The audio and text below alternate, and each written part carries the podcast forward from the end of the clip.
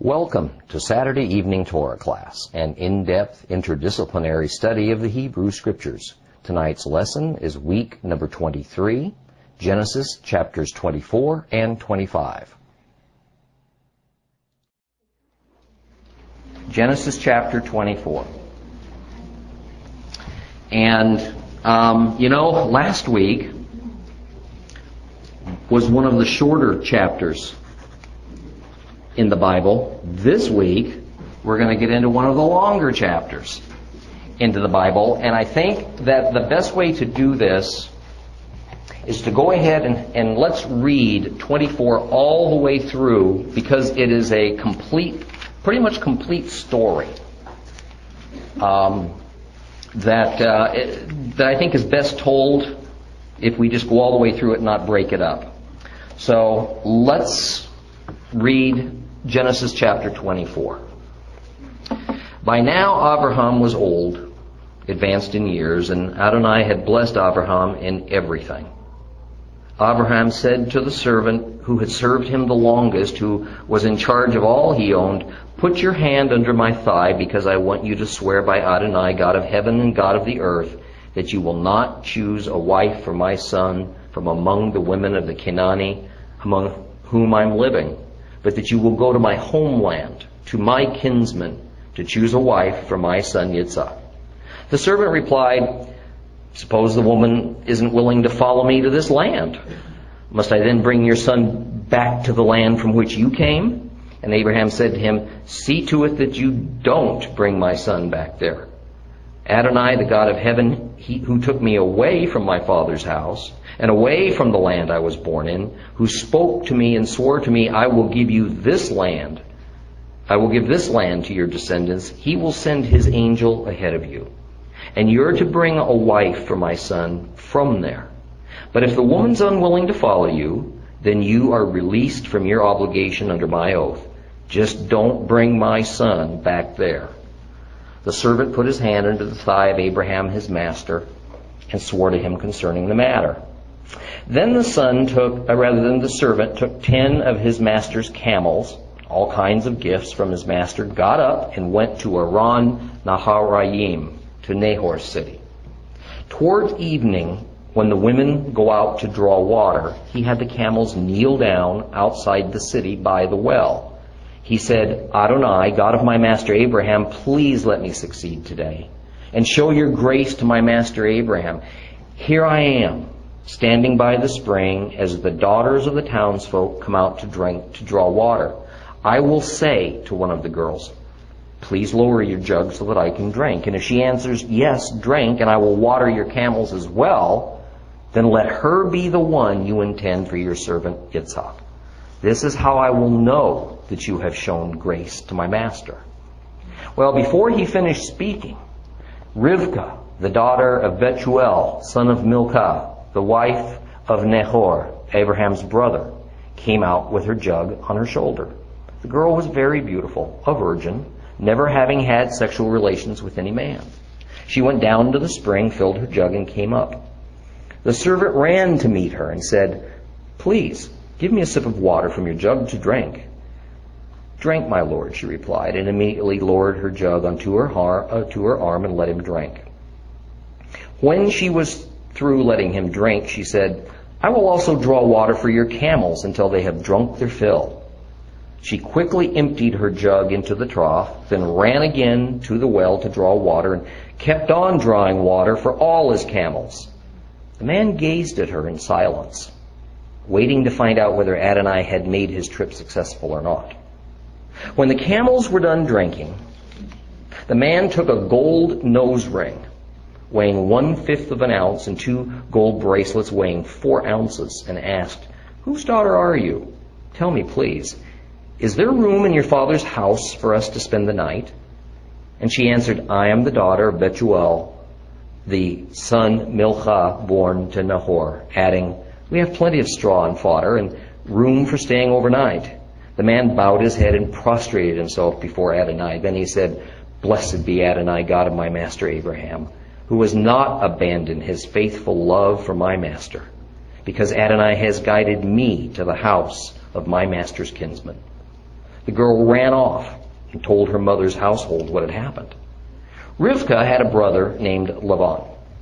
When he saw the nose ring and the bracelets on his sister's wrists besides, and when he heard his sister Rivka's report of what the man had said to her, he ran out to the spring and found the man standing there by the camels. Come on in, he said, you whom Adonai has blessed. Why are you standing outside when I have made room in the house and prepared a place for the camels? So the man went inside, and while the camels were being unloaded and provided straw and fodder, water was brought for him to wash his feet and the feet of the men with him. But when a meal was set before him, he said, I won't eat until I say what I have to say. Laban said, Speak. He said, I am Abraham's servant. Adonai has greatly blessed my master so that he has grown wealthy. He has given him flocks and herds, silver and gold, male and female slaves, camels and donkeys. Sarah, my master's wife, bore my master a son when she was old, and he has given him everything he has.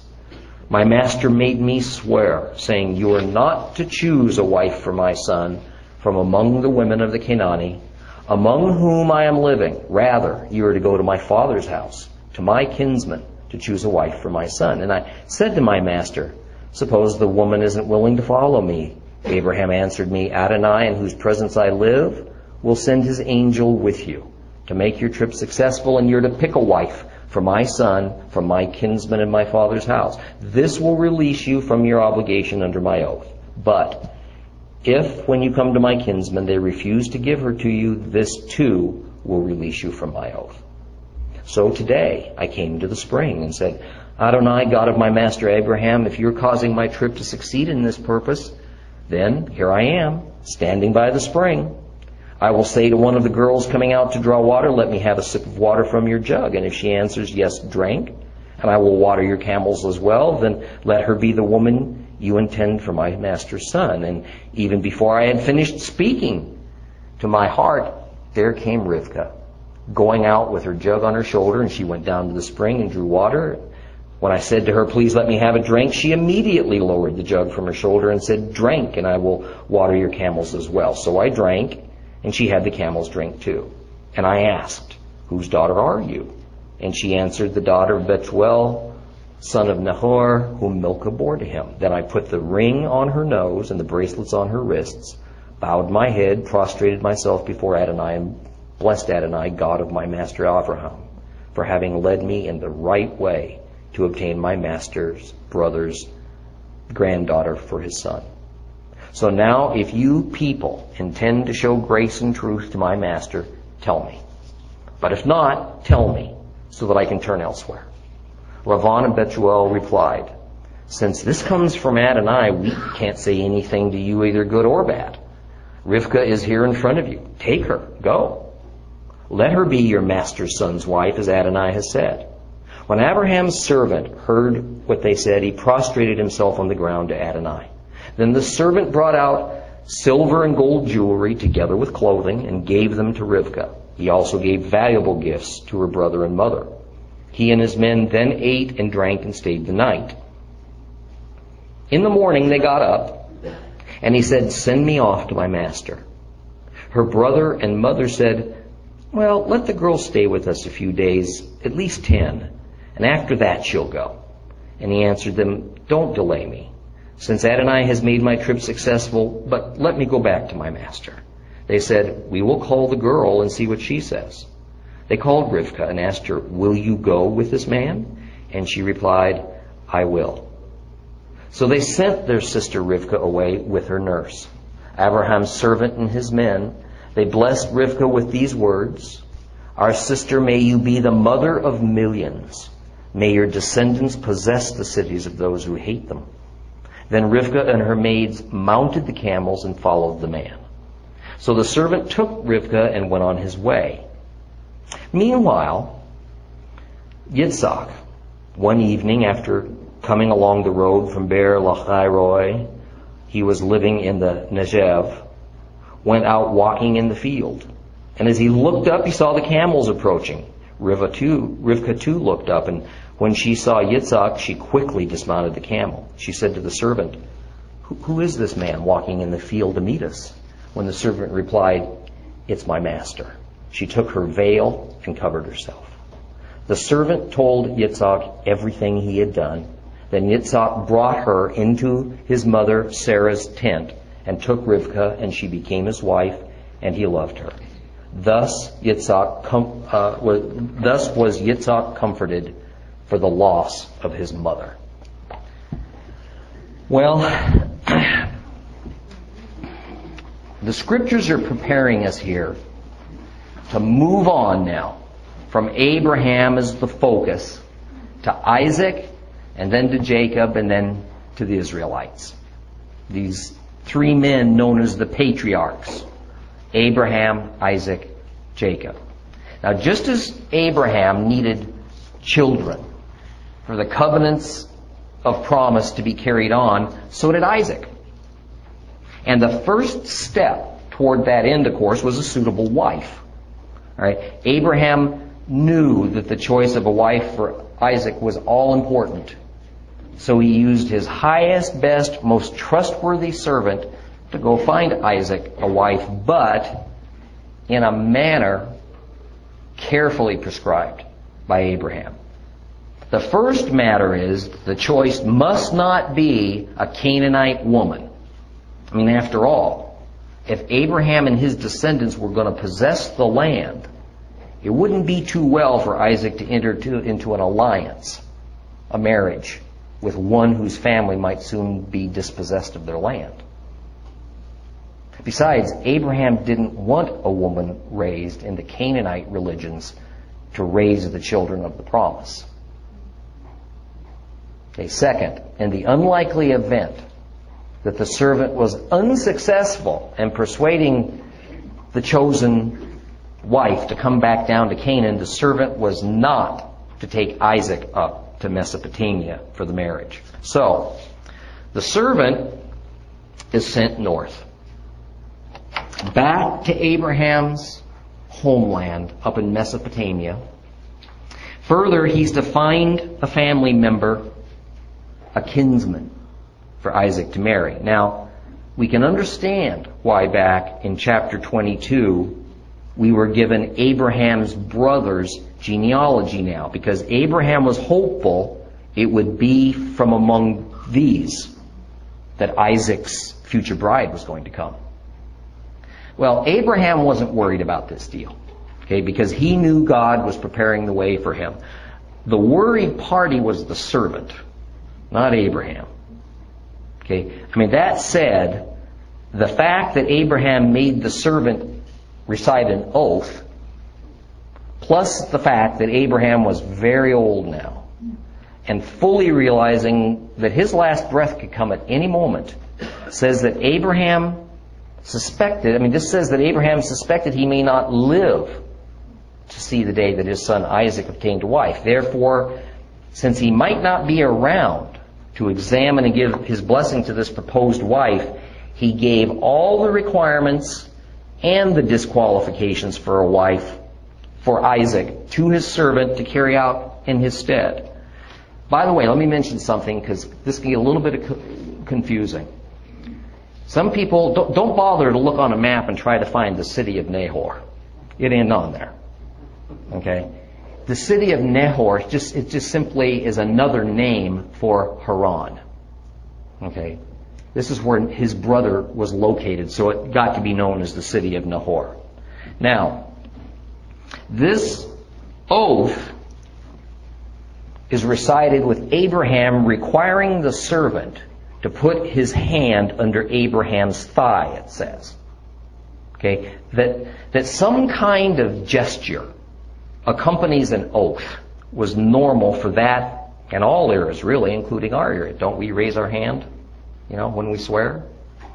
Okay? And even in Abraham's time, we have records of a hand being raised as part of a swearing in, swearing to a promise.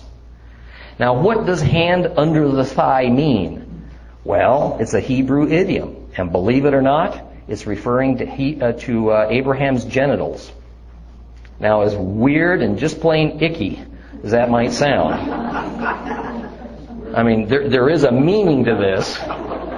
that the ancient rabbis have spoken of that does make sense. Now, whether they're right or wrong, I can't tell you. But this is what they say this was about.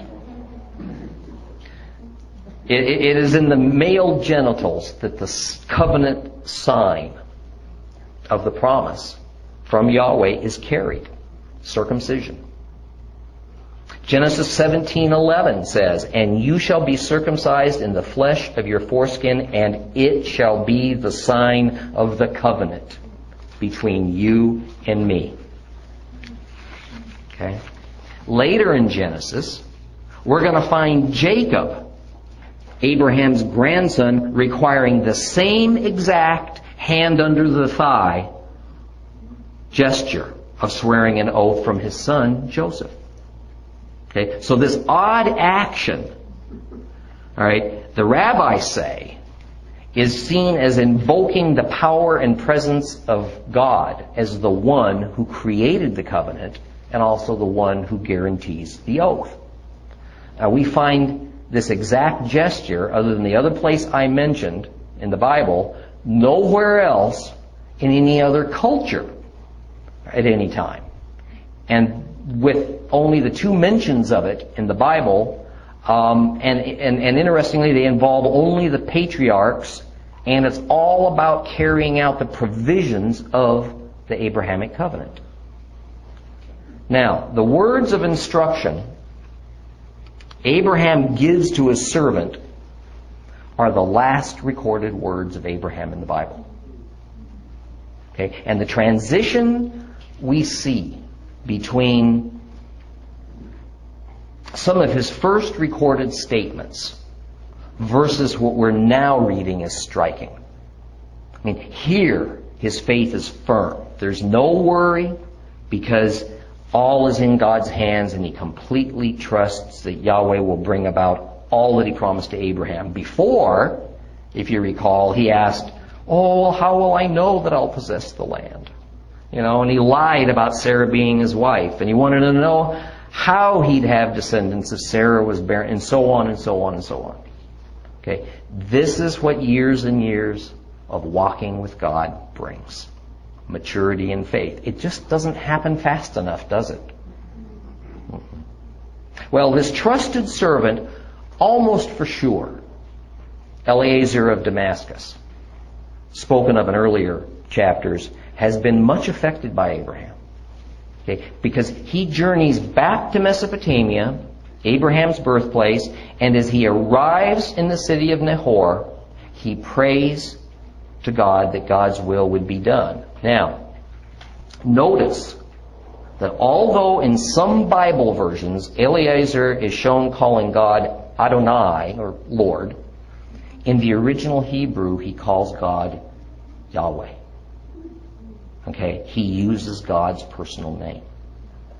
And here we're going to see something we'll encounter often in the Bible.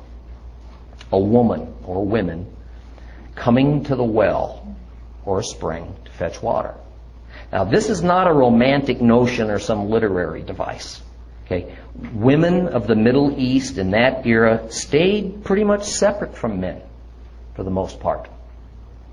Um, there were certain times of the day when it was understood that women would go to the water well, to a spring, to a river, whatever, to draw water, which was just a standard task for women. And usually men would not be around. Okay? Now this was all about traditional modesty. Right? And in particular, this tradition applied to unmarried girls and younger women. Right? Now, therefore often when we get a narrative about a male Bible character encountering a woman at the well or a spring or something like that, there is this kind of sense of surprise. The girl's a little bit taken back or she's a little bit startled at the sight or the voice of a man. Um, because normally a man wasn't supposed to be there. Right? Now, th- this practice, by the way, is still prevalent in many parts of the world today. Now, an interesting part of this chapter occurs in verse 10. Because it speaks of Abraham's servant taking ten camels with him for his trek to the north to go wife hunting. Now, most archaeologists will say this cannot be because camels were unknown to the region at this time. This time being 1850 to 1900 BC. Now, some fairly recent findings, though, shed some light on this matter. Records found in southern Mesopotamia dating from the old Babylonian kingdom. This is the one from around 2000 BC. This is an entirely different Babylonian kingdom than the one from around 600 BC that Nebuchadnezzar reigned over. Whole different deal. Okay. Um, they found these documents that make mention of drinking camel's milk.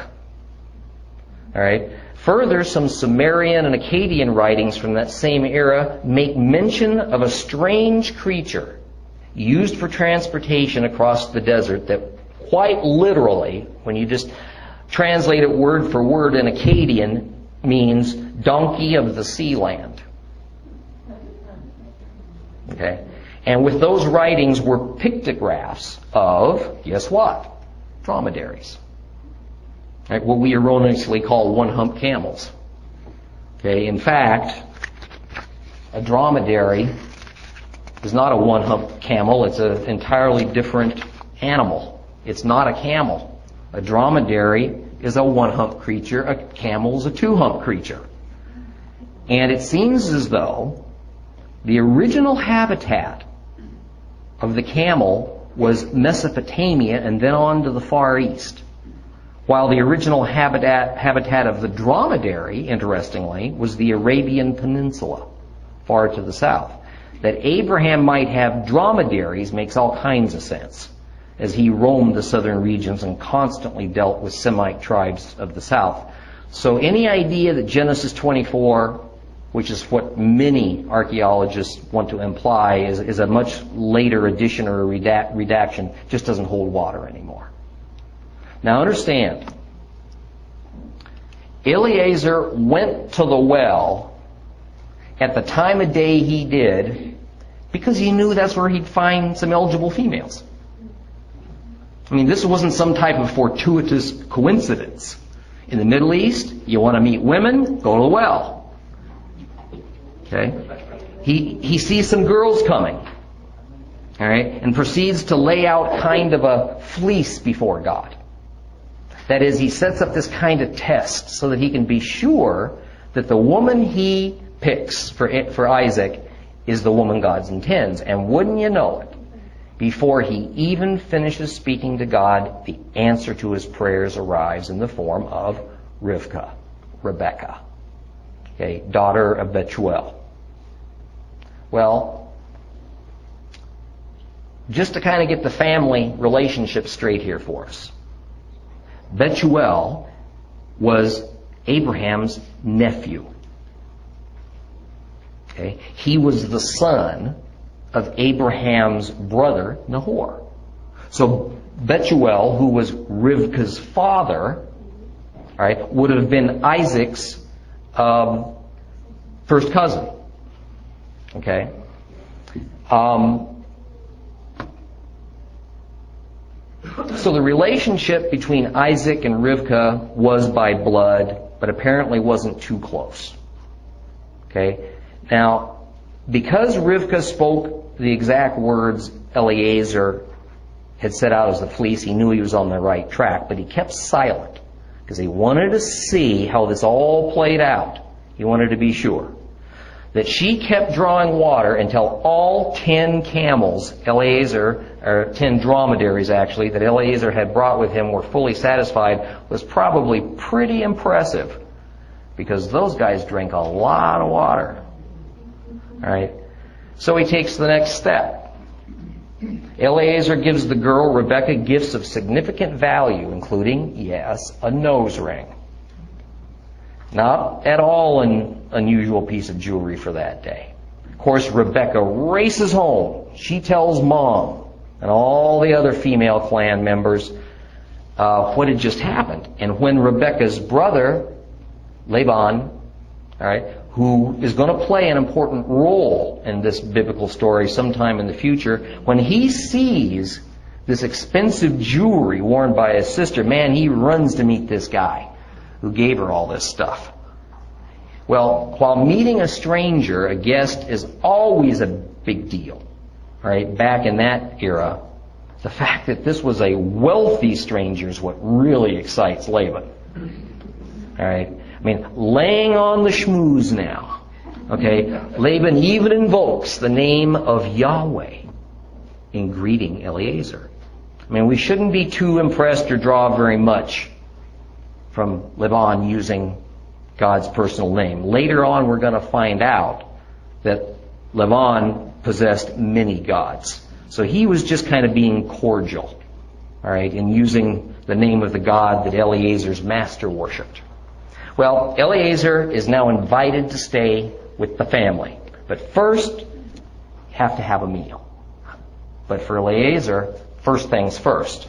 Eliezer's a loyal servant. He's on a mission. He's on a hunt. All right, so he wants to know if he's just wasting his time. Okay, so he straight he states straight away, for the record, who his master is and what his personal goal and assignment is. Then, so there can't be any doubt that this girl Rivka's modesty uh, was not violated, nor that she had committed anything untoward in speaking with a male stranger. All right, and that all intentions were honorable. He then goes through this long restatement of everything he was told and how his day had gone. All right, how all this, how all this led him to Rivka.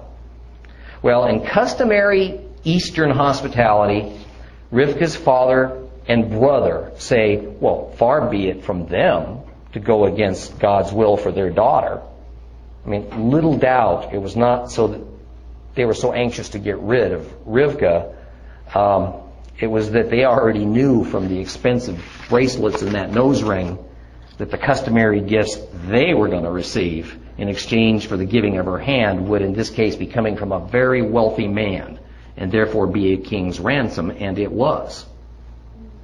Well, after a little more bartering, Rebecca, Rivka, along with the women who cared for her as, the woman rather who cared for her as a child, accompany Eliezer back to Canaan. Notice, interestingly, in this whole scenario, how little role the father, Bethuel, plays in all this. Laban, Rivka's brother, is the dominant player from Rivka's side of the family. And this is unusual. Okay? The only explanation would be that Betuel was feeble from age or sickness, and as would have been customary, Laban, probably Betuel's firstborn, took over the duties as guardian of all the clan's unmarried females. Well, thus in the in verses 54 to 55, when we see Eliezer asking for leave to take Rebecca and go, it's her mother and brother, not her father, all right, who request that she not go just yet. So a little more dickering, and Rivka, and upon Rivka stating she was ready to go, permission to leave was granted. And the scriptures tell us that Rivka's nurse accompanies her on the journey back. Well, apparently this nurse is a much loved family member that could well have actually been the infant and toddler Rivka's wet nurse who eventually became sort of a companion and guardian of Rivka. In fact, the, the reason for this suspicion is that in the, the, the Hebrew word that's usually translated nurse in our Bibles is menachet, which means wet nurse. Not nurse, but wet nurse. Of course, Rivka was well beyond that stage of life, so it's likely, it likely indicates that this personal nurse began her stay with the family as Rivka's wet nurse and then continued on from there. Well, as Rivka, her nurse, and several handmaidens mount the camels and get ready to leave for Canaan, a very interesting benediction is pronounced over Rivka. Now, to my surprise, with a, I did a little bit of research. And I expected this to be kind of a standard benediction of that era, and it wasn't. All right? I, I can't find anything like it anywhere. Rather, this is just what it looks like. It's divine prophecy. Okay? That I'm sure her family had no idea they were speaking over her. And it concerns her producing an enormous number of descendants, and that those descendants would have victory over their enemies. Okay? Now, this, of course, plays in perfectly with the covenant Yahweh had made with Abraham, the covenant which would now be inherited by Rivka's future husband, Isaac. So the caravan starts to wind its way back to Canaan, and Isaac and Rebekah lay eyes on each other for the first time. Now, we read that the minute she knew who he was, what did she do? She covered her face with a veil. Okay? Well, this covering of her face with the veil is kind of interesting. Okay? I've heard many teachings on this part in Genesis, and it was usually taught that women in that era covered their faces with veils in the presence of males due to modesty. Well, that simply is not the case. Hebrew women didn't wear veils. Okay, as a matter of fact, um, there's no mention of Sarah wearing a veil, and it was also not a Mesopotamian custom to wear veils as a show of modesty. And this this veil idea that, that we usually put in our minds of this flimsy, lacy net that you can kind of see through, you know, like a bridal veil, that wasn't the case at all because that sort of thing didn't even exist back then. They, they had no means to make fine, fine, fine mesh netting. Okay? Um, there, there was some use of veils in that part of the world, in that era, as a kind of decoration uh, even as a show of wealth. Right? The only customary use of veils among Israelites, Canaanites, Mesopotamians, Sumerians, and so on had to do with wedding and betrothal procedures. Okay? It was customary for the bride to be married with her veil down, and the groom not allowed to see her without that veil for some amount of time after the wedding. Okay? Little history of where the modern practice of the bridal veil is usually in place during a wedding ceremony and is lifted by the groom upon completion of the wedding vows that we use today kind of kind of comes from this era. Old, old practice. So what this likely indicated was that Rivka was letting Isaac know that A, she was the one his father had chosen for him, and B, she had consented to be his wife. And in fact, the betrothal period had already been entered into. Well, Isaac was 40 years old when he married Rebekah. Okay? The father and mother for the next generation now of the line of promise was in place. Now, what's kind of interesting is that we're told that Isaac and Rebekah went into the tent of Isaac's departed mother. And apparently it became theirs. Now remember, in this era, the men and the women generally stayed separate, even after marriage. Okay? Husbands and wives, particularly if they were wealthy, or the heads of large clans generally slept in separate quarters. Okay, actually, what happened here is that this bride and groom entering Sarah's tent was symbolic of Rivka assuming the position of matriarch that Sarah had held all during her life. Okay, Sarah's tent had been maintained for some time just for this ceremonial purpose until a bride for Isaac had been chosen. And you know, I very much like how this chapter ends.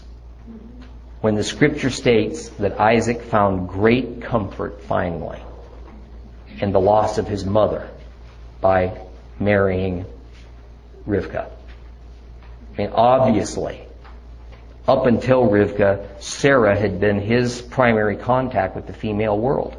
He must have been very, very close with his mother. Anyway, let's move on now. We're going to read a little bit of chapter 25. We'll talk. We'll talk a little bit about that tonight. Let's go. Let's go to verses. Um, oh, let's say one through eleven tonight. Genesis chapter 25. Let's just read through verses 1 through 11.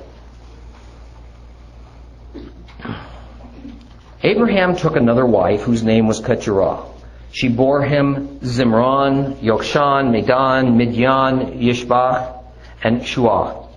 Yokshan fathered Shva and Dedan. And the sons of Dedan were Ashurim, the Tushim, and Lumim. The sons of Midian were Ipha, Epher, Hanoch, Avidah, and Elda'ah. All these were descendants of Keturah. Abraham gave everything he owned to Yitzhak. But to the sons of the concubines, he made grants while he was still living and sent them off to the east to the land of the Kedim, far away from where Yitzhak, uh, his son, lived. This is how long Abraham lived 175 years. Then Abraham breathed his last, dying at a ripe old age, an old man, full of years, and he was gathered to his people. Yitzhak and Ishmael, his sons, buried him in the cave of Machpelah, in the field of Ephron, the son of Zochar the Hittite, by Mamre, the field which Abraham purchased from the sons of Het. Abraham was buried there with Sarah his wife. After Abraham died, God blessed Yitzhak, his son, and Yitzhak lived near Beer Lahai Roi. Okay, you know, there's an awful lot of information that's going to be jam packed in this chapter.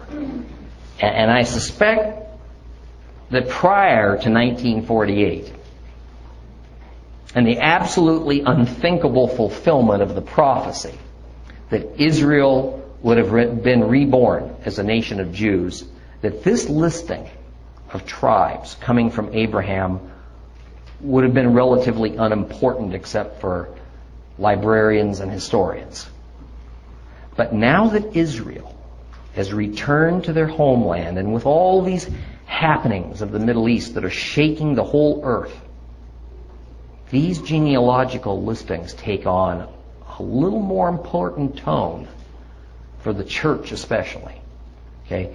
As do the very strange circumstances that we haven't come to yet, but will in this chapter, of the birth of Isaac's twin sons, Yaakov and Esau. Well, this is the winding up of the story of Abraham, and in later verses, we're going to hear some more about Ishmael. Okay, we are given some final information about Abraham that we simply need to make some mental notes of for now. First, important. Abraham, uh, Abraham, it says, took another wife, a woman named Keturah, Keturah, okay, whom we know next to nothing about. Okay, Bible scholars are not even totally clear whether or not Abraham was married to Sarah at the same time as Keturah. Okay. That said, after some further studying and research, I think it's clear that we should not assume that Abraham's taking Keturah as a wife was in a chronological sequence with the previous chapter of Genesis. That is, that Keturah necessarily came after Sarah. Okay. This literary device the Torah employs by interrupting the sequence of events and then going back some years, all right, and adding some new information about someone or something, all right, is not unusual for the Bible as a whole or frankly for other writings from other cultures in that era and even eras well before and well after that. Now, one possibility concerning the timing of Keturah stands out above all the rest to me. All right. These sons of Abraham, born to Keturah, could have been born to Abraham even before Isaac. Okay? This is because Abraham, we're told, was far past human ability for a male to sire a child. All right? Just as it was for Sarah to produce a child when Isaac was conceived. Okay? Therefore, unless these sons of Keturah were miraculous conceptions, which is unlikely, they had to come well before Sarah bore the miracle baby, Isaac. Okay, now, of course, one could argue that upon God making Abraham capable of siring Isaac, Abraham regained fertility for some extended period of time. And that's a possibility. And several scholars choose to look at it that way. Anyway, but I just want you to see is that it's pretty much impossible to nail down exactly when Abraham took Keturah as a wife and when these other children were born and whether these sons came before or after Isaac. Okay. Now we're told that Keturah gave Abraham several children of which six are mentioned. Now we have, like I said, no idea who Keturah is. We don't know what her genealogy is. Okay. Now, as customary, as is customary in the Bible, only the male children, the sons, are listed, but it's unthinkable that Keturah didn't also give Abraham several daughters as well. Okay. However, it is clear that the etymology of Keturah's name okay, is from the Hebrew word keteret, which means spices or incense. Okay, and in fact, certain tribes from the Middle East that have long been suspected as being descendants of Abraham and Keturah were associated with the spice trades in ancient times. It's also helpful for us to know that the prime spice producing region of the Middle East at that time, and for many centuries to come after that, was an area of southern Arabia known today as Yemen. Okay? And this also shows just how extensive and regular trade and travel was among these ancient peoples so very long ago. Now we're going to run into several of these named children of Keturah later on in Scripture, and yet others we're never going to hear of again. So, so let me point out one son in particular because the territory he settled was going to play a large role in Moses' life. Okay, and that son was Midian. Right?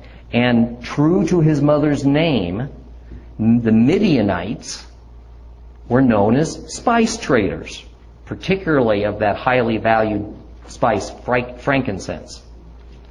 And their territory was located on the Arabian Peninsula bordered by this finger of the Red Sea that's called the Gulf of Aqaba, right here.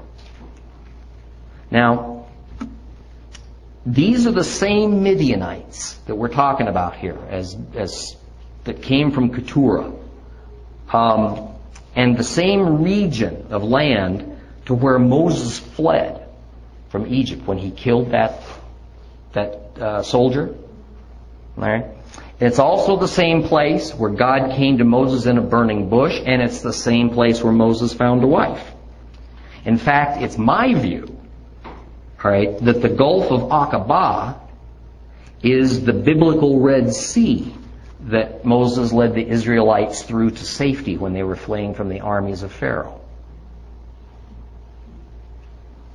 Well, these six sons of Keturah along with the son of Hagar, the Egyptian girl, um, Ishmael, um, they were going to go on together to form what we loosely call the Arab peoples, people who populated the Middle East and Northern Africa. But be aware that the term Arab wasn't even valid until sometime after the reign of, reign of King David.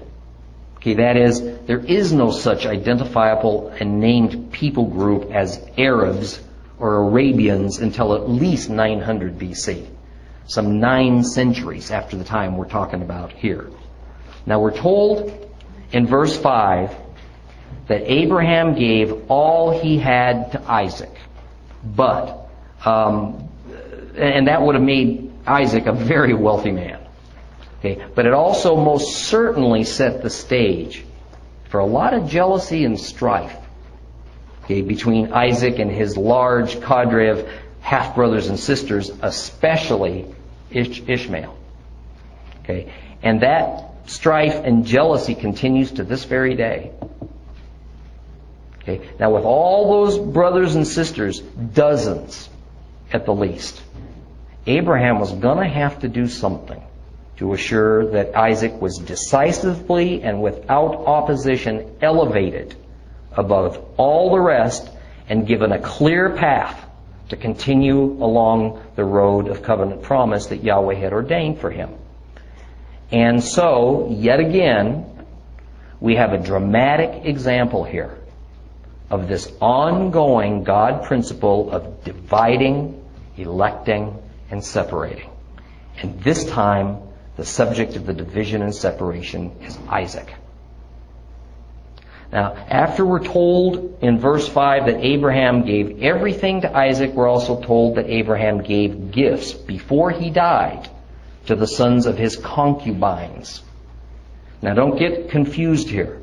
Although most Bibles will say that, that Abraham took Keturah as a wife, and sometime earlier Hagar as well, they were technic- not technically actual wives, as was Sarah. They were concubines. Kind of a class, a different class of wife. Okay? These so-called wives would not have been given a ketubah, a marriage contract. Okay? They would not have had a marriage ceremony. Rather, there would have been a simple declaration by Abraham of their status of being included in his household and as their being legitimate mothers of his children.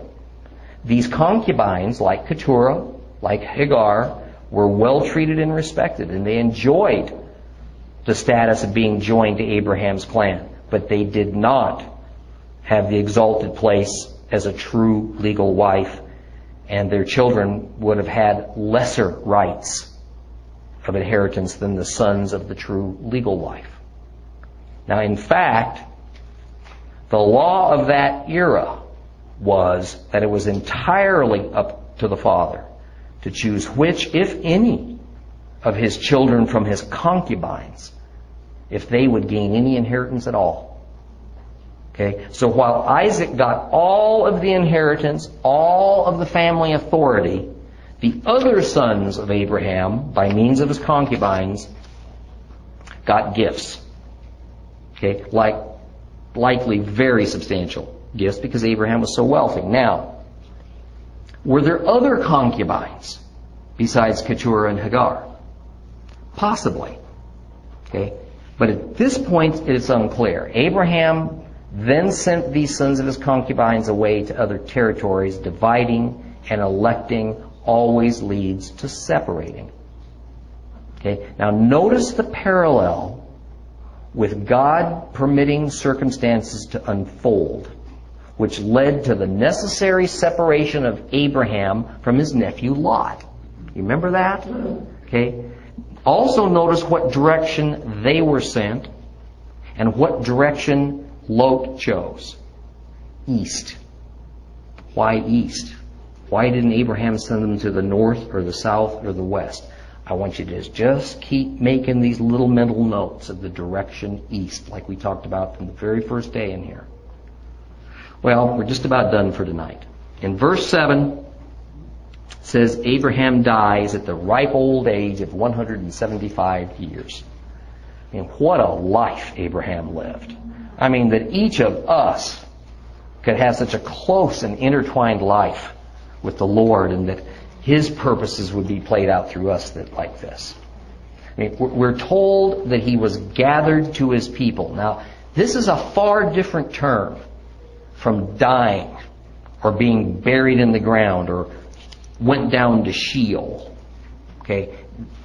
it implies a kind of reunion with those likely from the line of Seth, Noah, and Shem, all right, who had come before him. And it also speaks to a belief that death is not the end. Okay, a concept that from here forward is going to be built upon only slightly in the Old Testament scriptures, but it's going to take on a lot greater meaning with the advent of uh, Yeshua in the New Testament. Now that said, let me close by repeating something that I want you to watch out for as we study Torah. While there is a hint of something beyond the grave, something beyond death in the statement gathered to his people, there is no mention of going to heaven when we die. Okay, I've done a fairly thorough study of death and dying in the Old Testament, and I can tell you with some confidence that what lay beyond the grave, an afterlife, if you would, is not discussed with any depth at all in the Old Testament. And it seems from the varying terms used for death and dying, all of the terms being very vague and general, that it was pretty fuzzy in the minds of the people of the Old Testament what an afterlife, if any, amounted to. Okay? For some Hebrews, it is pretty obvious from Scripture that their great fear of dying without a son to carry on the family name spelled the end of their own essence as well, if they didn't have a son. Okay? That in some unexplained way a father lived on through his son. Not reincarnation, maybe not even any, with any real consciousness at all, and that the idea of a human spirit being this vessel of existence after death is also not well defined in the Old Testament. The thought that somehow a human would live in heaven with God simply didn't exist until at least the close of the Old Testament, sometime after 400 BC.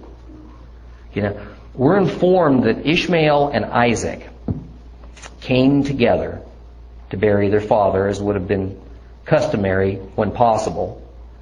And the husband also was buried with his wife. Abraham was buried in the same tomb with Sarah the cave of Machpelah in Hebron, and later Isaac and Rebekah would join them at that same location as eventually would Jacob. Now, God makes it clear in verse 11 to any who might have doubt where the line of promise led after him when it says that God blessed Isaac.